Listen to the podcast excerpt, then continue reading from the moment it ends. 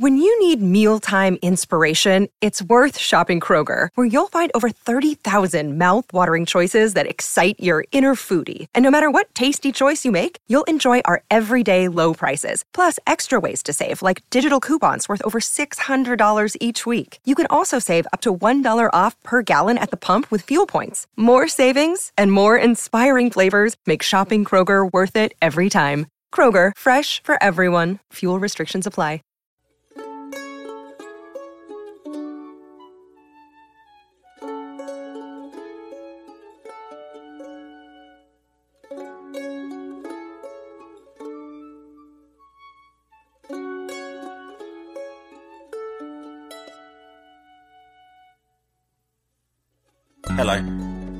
Welcome to the Latin American History Podcast. Episode 58 Westwards. I have another London centric Latin American issue to raise before starting today's episode. I'm starting to make a habit of this, so I apologise. I know it probably isn't relevant to a lot of people, but this is an issue that I think is important. I'll make this quick. One of the schools of the University of London is called the School of Advanced Studies. It's made up of various specialist institutes, and they've just announced that they plan to close the Institute of Latin American Studies and the Institute of Commonwealth Studies. The Institute of Latin American Studies is one of the world's most important centres for Latin American studies, and it produces some amazing research into the region. Closing it obviously means that several academics will lose their jobs, and cuts out a possible employer for future Latin Americanists. It also reduces the number of places where you can do a degree in a specialist institute that focuses on the region. Of course, if it's closed, it won't be producing new research, which will impact people interested in Latin America from all over the world, not just in Britain. Obviously, my particular interest is in Latin America, but it's also sad news that they want to close the Institute of Commonwealth Studies. Its focus is on all the areas that previously made up the British Empire, including the Caribbean, which of course is closely related to Latin America. If you want to voice your opposition to this decision, you can sign the petition, which I will put a link to in the description of this episode. The petition page also has information about how you can email the Vice Chancellor and tell her directly why you think that the closure is a bad idea. Thanks for your patience. As I said, I will try not to make a habit of these appeals. So on to the episode.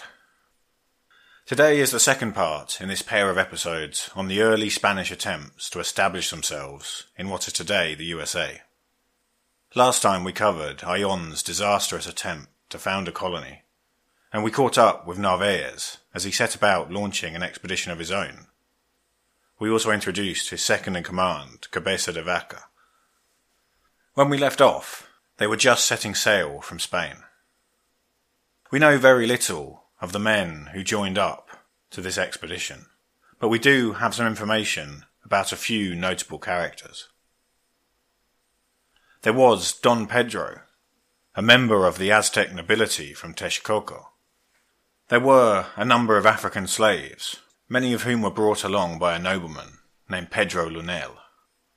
There was Doroteo Teodoro, a Greek, and there were five Franciscan monks.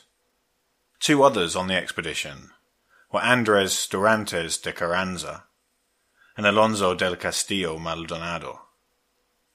Both these men were minor nobles from Salamanca, and they had been given joint command of one of the ships.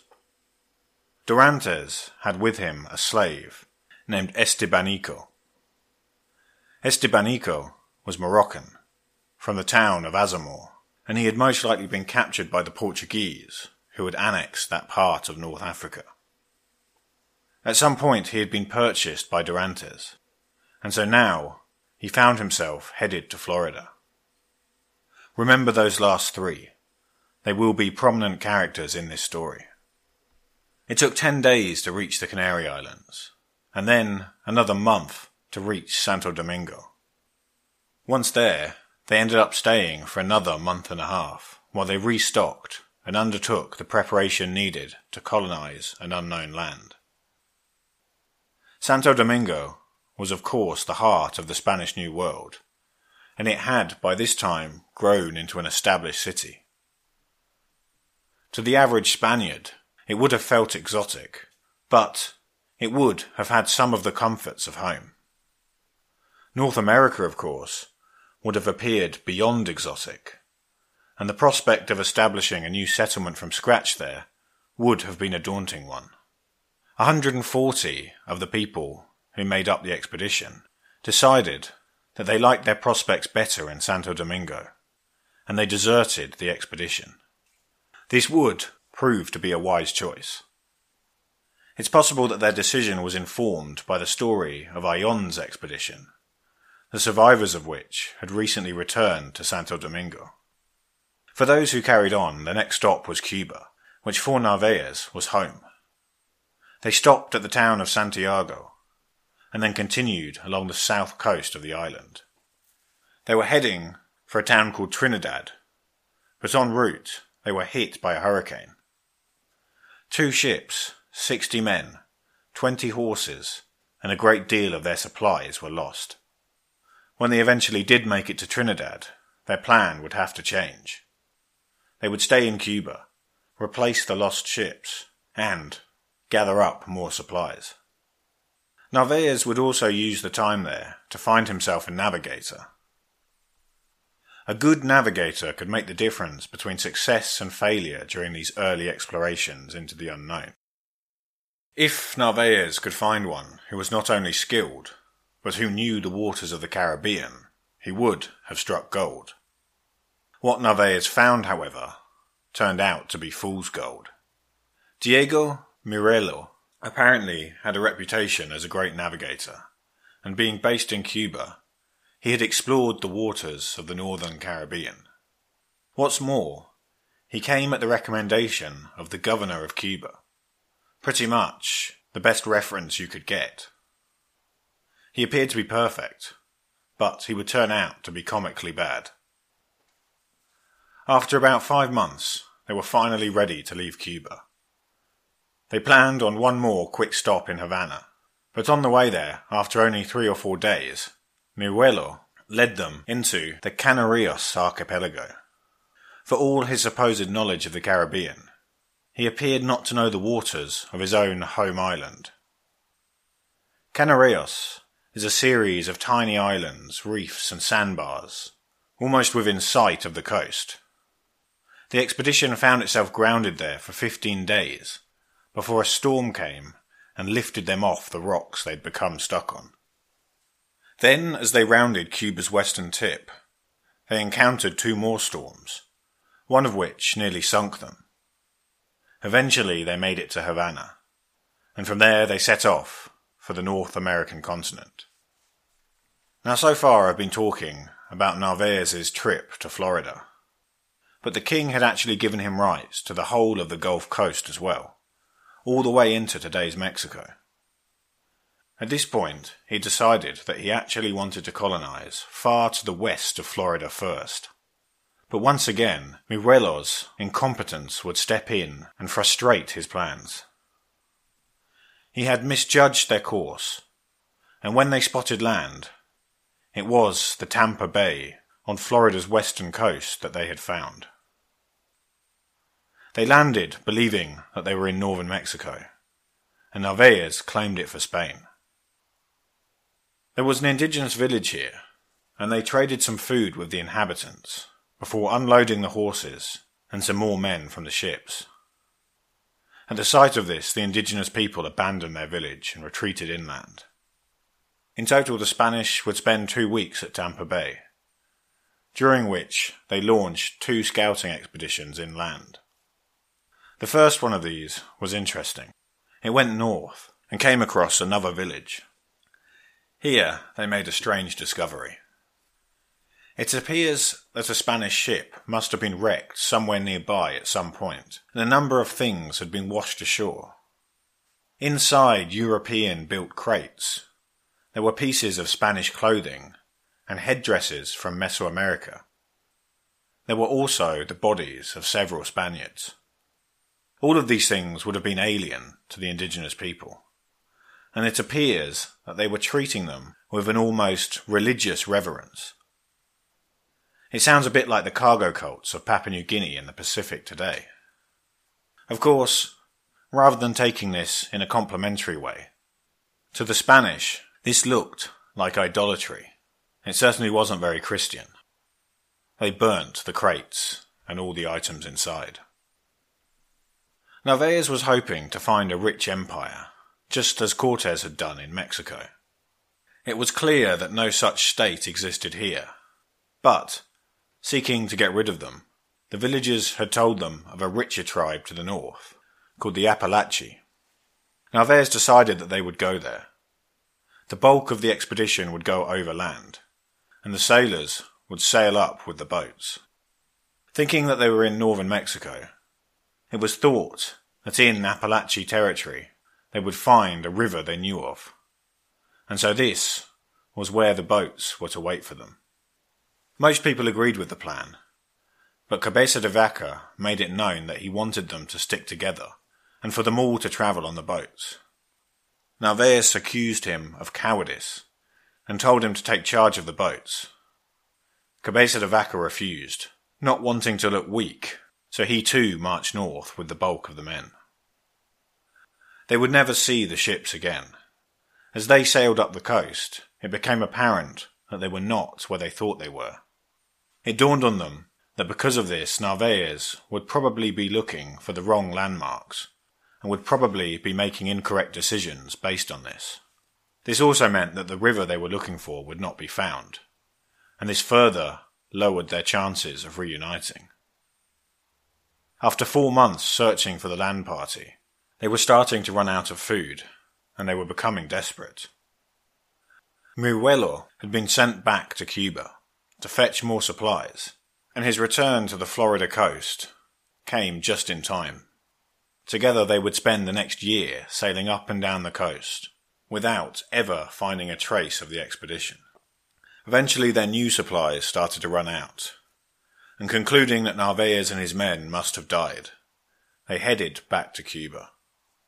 Narvaez's wife was on one of the ships, and understandably she was against giving up. When she got back to Cuba, she paid for two ships to commence a new rescue mission, but these too found no sign of them. There is a story that A. Diego Miruelo would later return to Florida, but having not written anything down, fail to find anywhere he recognized. The story goes that this search would drive him insane. Information about this story is conflicting and confused, however, I've seen the story associated with the Ayllon expedition rather than the Narvaez one. It also looks like he may have had an uncle who was also a navigator and who had exactly the same name. I don't want to say then that this is definitely what happened to Miruelo in later life. But, if it was, it's a final example of the incompetence that marks his whole existence in the historical record. So although they don't know either of these things yet, Narvaez and his men are alone, and they're marching north through Florida. They came across a few more indigenous peoples as they made their way up the peninsula, and through a combination of trade and theft, they managed to obtain enough food to survive until they reached the Apalachee. Already, food was becoming a problem. It was now a year since they'd left Spain, and nothing had gone to plan. Apalachee would be no different. They had reached the top of the Florida Peninsula, where the coast curved westwards, and they were probably starting to realize that they were in the wrong place. The Apalachee settlements were indeed bigger than the villages they had encountered so far, but this didn't look like the metropolis they had hoped for. The land here was fertile, and the Apalachee had managed to build an agricultural state, which could exert power on the surrounding semi-nomadic peoples. It wasn't, however, another Aztec empire. Narvaez first encountered one of their outlying villages, and he ordered Cabeza de Vaca to take a small group and attack it. They did this successfully, and the expedition occupied the settlement for 25 days, raiding the food stores while they were there. The whole time, however, they were under attack, and at one point, the Apalachee even managed to set fire to the huts the Spanish were sheltering in. Things weren't looking great, and cracks were growing in Narvaez and Cabeza de Vaca's relationship. Hungry, under attack, and not knowing where they were, the Spaniards' expectations were lowering. They were starting to forget about setting up a successful colony, and instead wondering how they could make it back to the Caribbean with their lives. Some of the captives they had taken, no doubt seeking to deflect the Spanish away from their territory, told them that there was a town nearby called Aute, whose inhabitants were rich and powerful. Narvaez brought their story, and he went in search of it. They soon discovered that getting there meant crossing a swamp. Wading through deep water, they were easy targets for the Apalachee, who attacked them as they went. They survived nine days of this, but during this time disease had started to spread. When they reached Aute, they found its population had abandoned it, burning it down as they left. At least it was by the sea, so they thought they had a chance of reuniting with the ships. They soon discovered that the water here was shallow though, so the ships wouldn't have been able to enter the bay on which they found themselves. There were now about 250 men left, and Narvaez himself was starting to show signs of illness. How were they going to get themselves out of this mess? There was no prospect of salvation by marching in any direction. All they could look forward to was more of what they had experienced so far. They didn't even know where they were, but wherever it was, the nearest Spanish settlement was Spanish Mexico. They had no idea how far that was, and we know that it was a very long way. They would spend a month and a half camped by the sea, deciding what to do and they were reduced to eating their horses. Eventually, they settled on a plan. They built fires and an improvised forge to melt down their weapons. These were remade into crude tools that could be used to cut wood. The wood they cut was used to build rafts. As dangerous as it was, drifting out to sea and hopefully to Mexico was their only option. Needless to say, with the resources at their disposal, these rafts were basic, making the plan even more dangerous.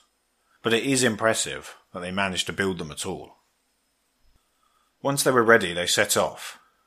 It took them a week to clear the shallow bay, and then for the next month they drifted westwards along the coast, hoping that a Spanish settlement, or perhaps even a ship, would come into view.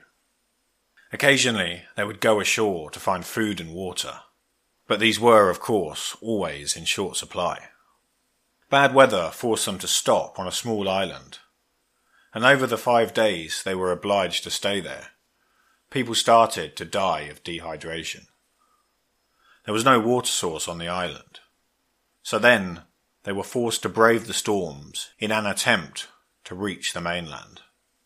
Somehow they managed it, and luckily for them, the indigenous people they encountered there took them in, and gave them food and water. It wasn't long, though, before they turned hostile. They attacked the Spaniards in the night, killing three and forcing the rest to make a run for their rafts. The weather was still bad, though, and they couldn't launch for another day. During this time, they were under constant threat of more attacks. After three more days at sea, they again ran out of water and were obliged to land. The people they found when they did were also hostile, and they didn't get any water. Teodoro, the Greek, and another man were killed. If they had known the local geography, they probably wouldn't have stopped. The next day they reached the mouth of the Mississippi River, and thus their water problems were fixed for now. They could drink straight from the fresh water of the river. The Mississippi, however, presented them with a new problem. All of that water flowing out of the estuary did not stop when it reached the open sea. It surged onwards into the Gulf. The rafts needed to stay close to land, not just so that they could get water, but also because they weren't really seaworthy. They were hard to steer, and soon, despite their best efforts, they were being pushed out into the sea and separated. Narvaez's raft made it to shore, but not before he had refused to help Cabeza de Vaca, whose raft was nearby but being pushed in the other direction. Eventually all five of the rafts did make it to land, but each did so on a different part of the coast. Cabeza de Vaca only just made it, spending several supplyless days on the water. Another of the rafts was pushed all the way to Texas, where its men were killed by the local Camones people. The fourth raft was broken up as it reached the shore, and the men were forced to start walking. After a few days, they came across Narvaez, but this group was now too big to use the raft that they still had access to. The two groups started to argue, and Narvaez took to sleeping on the raft for protection. According to Cabeza de Vaca, one man from this group of about 80 survived. The man told them that the raft had come loose in the middle of the night, taking Narvaez out to sea. He was never heard from again. Cabeza de Vaca's raft and the men on the fifth and final one continued separately their journey along the coast until, by coincidence, they both stopped on the same island. This was probably one of the islands around where Galveston, Texas is today. Cabeza de Vaca had about 40 men with him. Before they had discovered their compatriots, they found themselves surrounded by the indigenous inhabitants. They turned out to be friendly, and they brought the Spanish some food. Cabeza de Vaca decided to set off again, but his raft was overturned and destroyed, and they were washed back to shore. They lost two men in the process. This forced them to seek out the indigenous village and rely on the goodwill of the inhabitants. Luckily, this was forthcoming, and they were alerted to the presence of the other Spaniards on the island.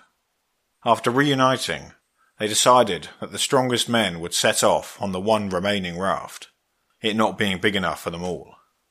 The others would wait to be rescued. Again, though, as soon as they tried to go out to sea, it sank. With the exception of four men who set off walking, and probably died soon afterwards, the group decided that they had no choice but to stay put. They did not know this yet, but they would be there for six years. I say that, only a few of them will be. Most will die pretty quickly. It was winter now, and it was a cold one. Of the roughly 80 there, all but 15 died of exposure and lack of food over the first few months. Their relationship with the locals also started to break down. The Spanish were a burden, being unable to support themselves in this alien environment.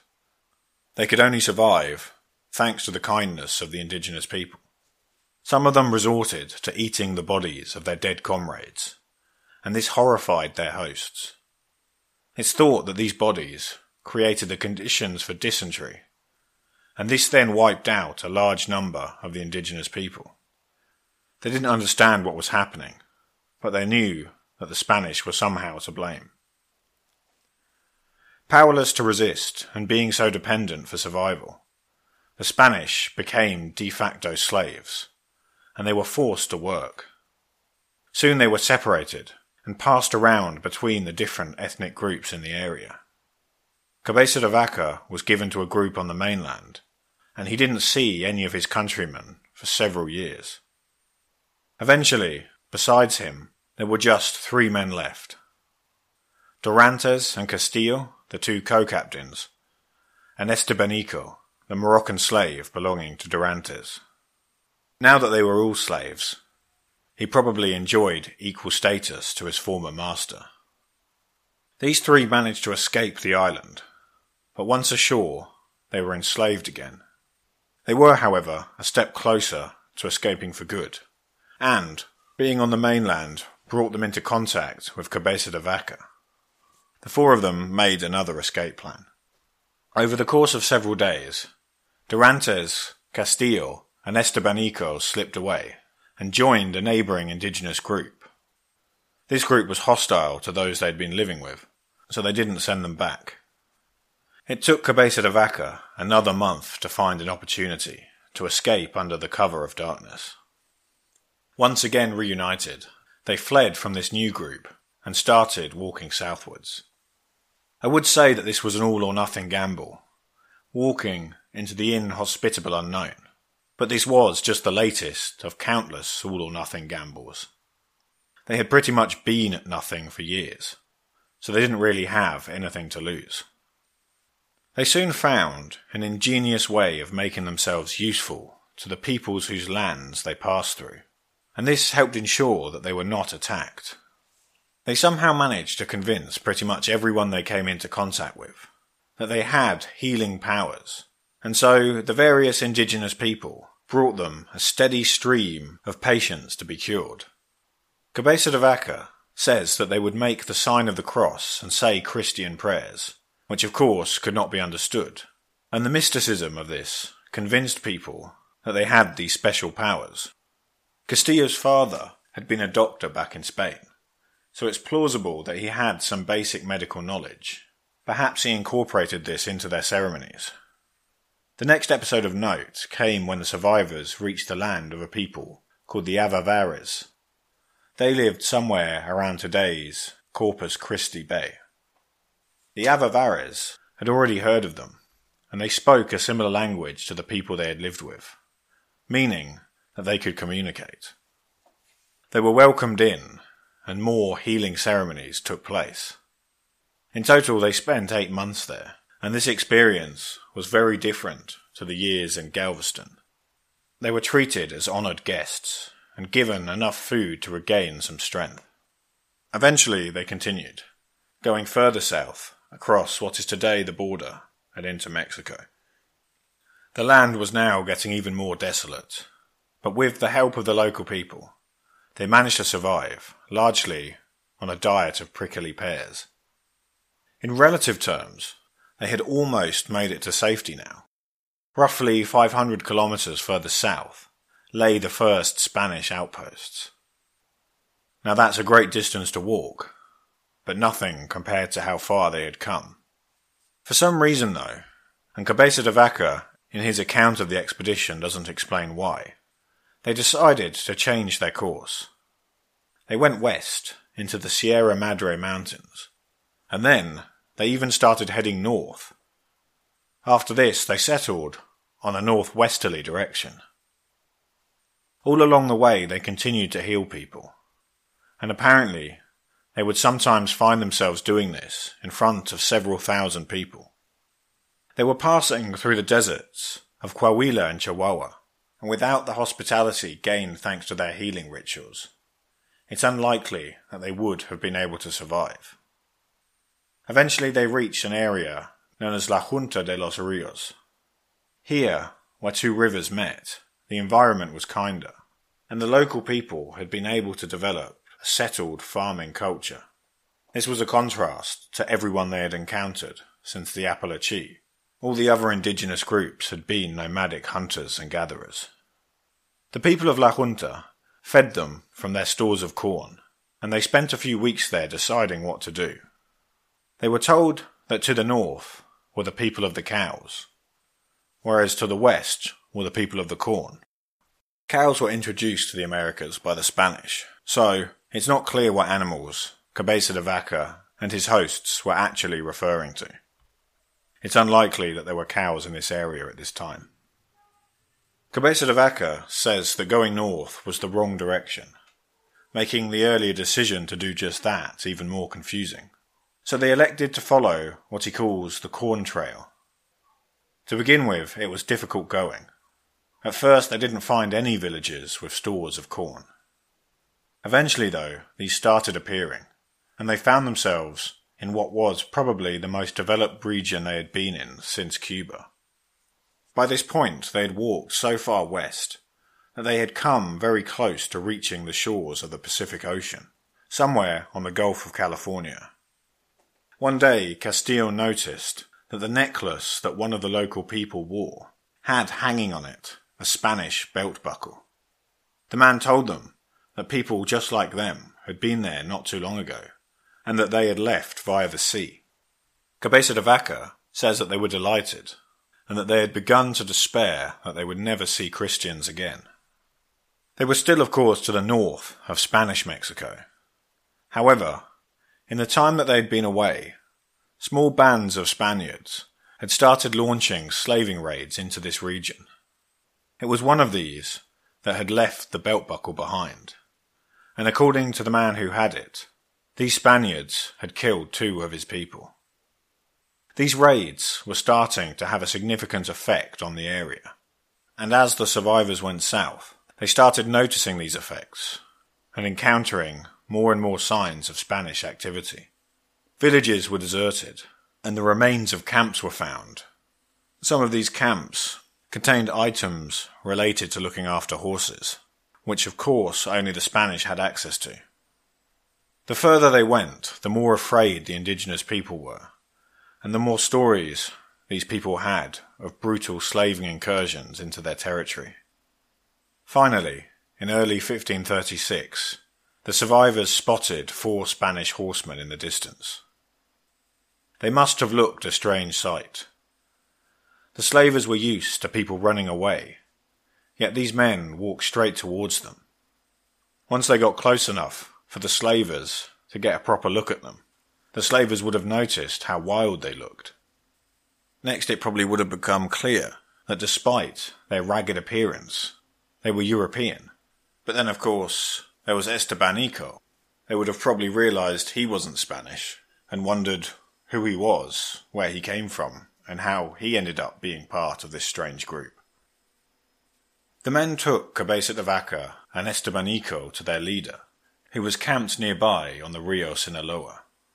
Castillo and Dorantes stayed behind, with the indigenous people who were acting as their guides.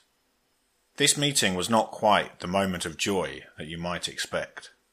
When De Vaca told the slave captain of their adventures, he wasn't particularly interested. He was more interested in the group of potential slaves that De Vaca said were nearby than he was in what these men had survived.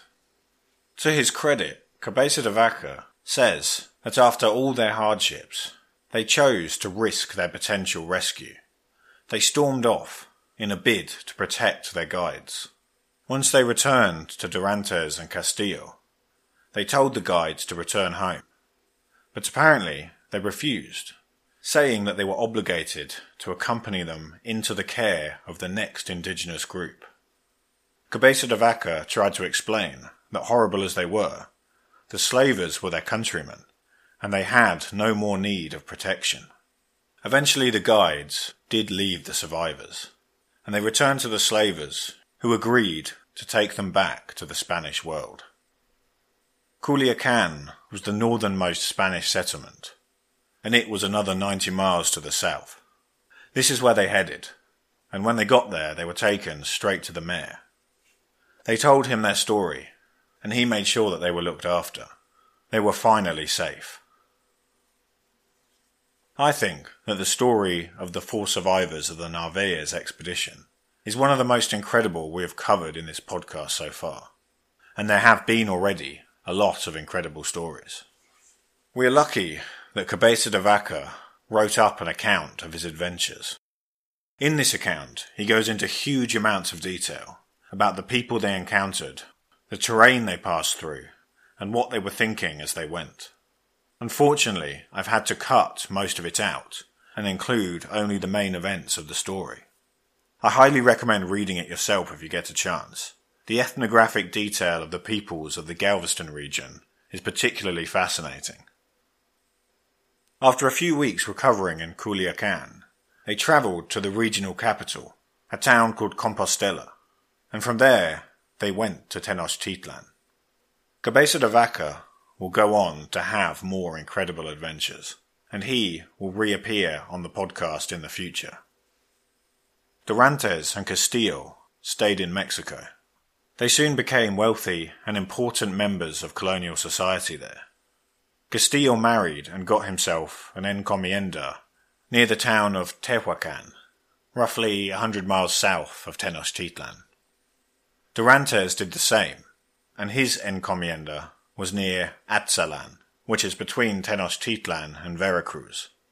Castillo also served as mayor of Tenochtitlan for a year, and he unsuccessfully tried to become a councillor. Dorantes later chose to return to the Culiacan region to help the Spanish fight against an uprising of the indigenous people there. Once they returned to Spanish society, and despite their shared story of survival, Estebanico legally returned to being Dorantes' slave.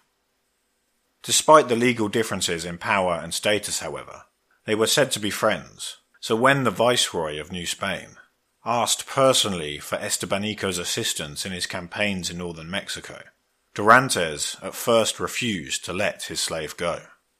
Later, though, he relented, and Estebanico was sent to act as a guide. We don't know what his opinion of this was, and he had no legal choice in the matter. It's possible he wanted to go and persuaded Dorantes to let him.